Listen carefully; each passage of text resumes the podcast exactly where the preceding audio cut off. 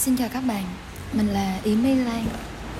À, Mình à, quyết định lập podcast này để đọc nên cái tác phẩm của Haruki Murakami Vốn là tác giả mà mình yêu thích. À, Chương trình của mình chắc hẳn sẽ còn nhiều khuyết điểm về mặt kỹ thuật cũng như là về giọng đọc. Mong các bạn cảm nhận được sự hay của các tác phẩm của tác giả này. Hôm nay mình sẽ đọc qua các chương của tác phẩm Kafka bên bờ biển do Dương Tường dịch. Chương mở đầu, Cái thằng tên là Quạ. Vậy là cậu đã sẵn sàng về mặt tiền nông Cái thằng tên là Quạ hỏi bằng cái giọng uể oải đặc trưng của nó. Cái thứ giọng khi vừa thức giấc, Miệng còn thấy nề nề và nhạt thích Nhưng nó chỉ giả bụi thế thôi. Nó hoàn toàn tỉnh táo như bao giờ cũng vậy. Tôi gật đầu. Bao nhiêu? Tôi nhẩm lại trong đầu. Ngót 35.000 tiền mặt Cộng thêm một số có thể rút từ một điểm ATM nào đó. Tôi biết thế không phải là nhiều Nhưng chừng nấy cũng đủ. Tạm thời thế đã. Không tồi. Cái thằng cu tên là Quả nói Tạm thời vào lúc này. Tôi lại gật đầu. Tôi đoán đây không phải là quà của ông già Noel nhân dịp Giáng sinh đấy chứ. Ừ, cậu đoán đúng. Tôi đáp. Quả cười và nhìn quanh. Tôi chắc cậu đã bắt đầu bằng cách lục lọi ngăn kéo của ai đó Đúng không? Tôi không nói gì. Nó biết rõ tiền đó là của ai. Cần gì phải hỏi han dài dòng. Nó chỉ muốn hành tôi thôi. Không sao. Quả nói Cậu thật sự cần có số tiền ấy Và cậu phải xoay sở để kiếm cho ra. Xin xỏ, vay mượn hay lấy trộm. Đó là tiền của cha cậu cho nên chẳng bận gì đến ai phải không nào. Vừa được ngừng nấy là cậu đã có thể đạt được mục tiêu rồi. Tạm thời thế đã. Nhưng còn kế hoạch sau khi nhận túi thì sao? Tiền không như nấm trong rừng. Nó không tự mọc lên Cậu biết đó Cậu sẽ cần có cái ăn, chỗ ngủ. Một ngày nào đó Cậu sẽ nhận túi. Tớ sẽ nghĩ đến chuyện đó Vào đúng thì đúng lúc. Tôi nói Đúng thì đúng lúc. Quả nhắc lại như thể cân từng chữ trong lòng bàn tay. Tôi gật đầu. Kiếm một việc làm hay đại loại như vậy? Có thể, Tôi nói. Ngoại lắc đầu. Cậu biết đấy. Còn ôi thứ cậu phải học ở đời. Nghe đây, Liệu một thằng nhóc 15 tuổi ranh Có thể kiếm được công việc gì ở một nơi xa lắc? Trước đó nó chưa đừng đặt chân tới. Cậu chưa học hết cấp 2 Cậu nghĩ ai sẽ mướn cậu? Tôi hơi đỏ mặt. Chẳng còn nói phụ lắm mới khiến tôi đỏ mặt. Thôi quên đi nhé. Nó nói, Cậu mới chỉ bắt đầu. Đáng ra tớ không nên nhồi cho cậu những điều ngán ngẩm như vậy. Cậu đã quyết định điều mình sắp sửa làm. Giờ chỉ còn việc khởi động thôi. Tớ muốn nói, Đó là cuộc đời của cậu. Về cơ bản, Cậu sống theo cách mà cậu cho là đúng. Chính xác. Xét cho cùng, Đó là cuộc đời của tôi. Tuy nhiên, Tớ sẽ nói với cậu một điều này cậu sẽ phải cực nhọc hơn rất nhiều nếu cậu muốn thành công. Tớ đang cố gắng hết mình. Tôi nói. Tớ dám chắc thế quả nói. Mấy năm vừa qua, cậu đã mạnh lên rất nhiều. Tớ phải công nhận thế. Tôi lại gật đầu. Nhưng ta hãy nhìn thẳng vào sự thật. Cậu mới 15 tuổi. Quả nói tiếp. Cuộc đời cậu mới chỉ bắt đầu Và có vô số điều trên thế gian cậu chưa bao giờ để mắt tới. Những điều cậu không thể tưởng tượng nổi như mọi khi, chúng tôi ngồi bên nhau trên chiếc sofa cũ trong thư phòng của cha tôi. Ngoại thích căn phòng này và tất cả những đồ vật nho nhỏ rải rác quanh đó. Lúc này, nó đang măng mê một cái chặn giấy bằng thủy tinh hình con ong. Nếu cha tôi có nhà, ắt chẳng đời nào quả mong men được tới gần đó.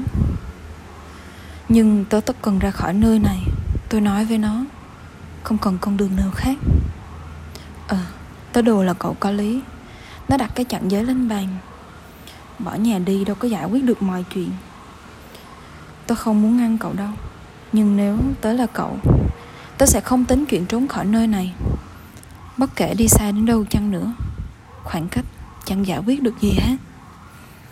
Thằng cu tên quạ buông một tiếng thở dài, Rồi đặt hai đầu ngón tay lên mí mắt nhắm nghiền Và nói với tôi từ trong bóng tối được tạo ra bằng cách đó có muốn chơi trò chơi của chúng mình không?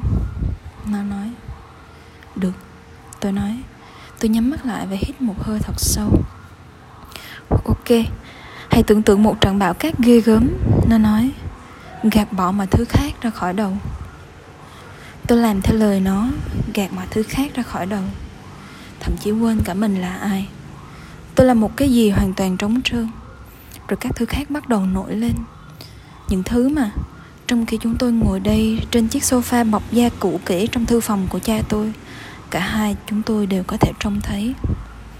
Đôi khi, Số phận giống như một cơn bão cát nhỏ Cứ xoay chiều đổi hướng liên tục Quả nói. Đôi khi, Số phận giống như một cơn bão cát nhỏ Cứ xoay chiều đổi hướng liên tục. Mày đổi hướng, Nhưng cơn bão cát đuổi theo mày. Mày lại quật ngã khác, Nhưng cơn bão cũng chỉnh hướng theo. Cứ thế, quay tới, quay lui mà diễn tới cùng cái trò ấy Như một điệu nhảy báo điềm gỡ Với cái chết dữ ngay trước bình minh. Tại sao? Vì cơn bão cát ấy không phải là một cái gì từ xa thổi tới, Một cái gì không liên quan đến mày. Cơn bão ấy là mày, Một cái gì bên trong mày.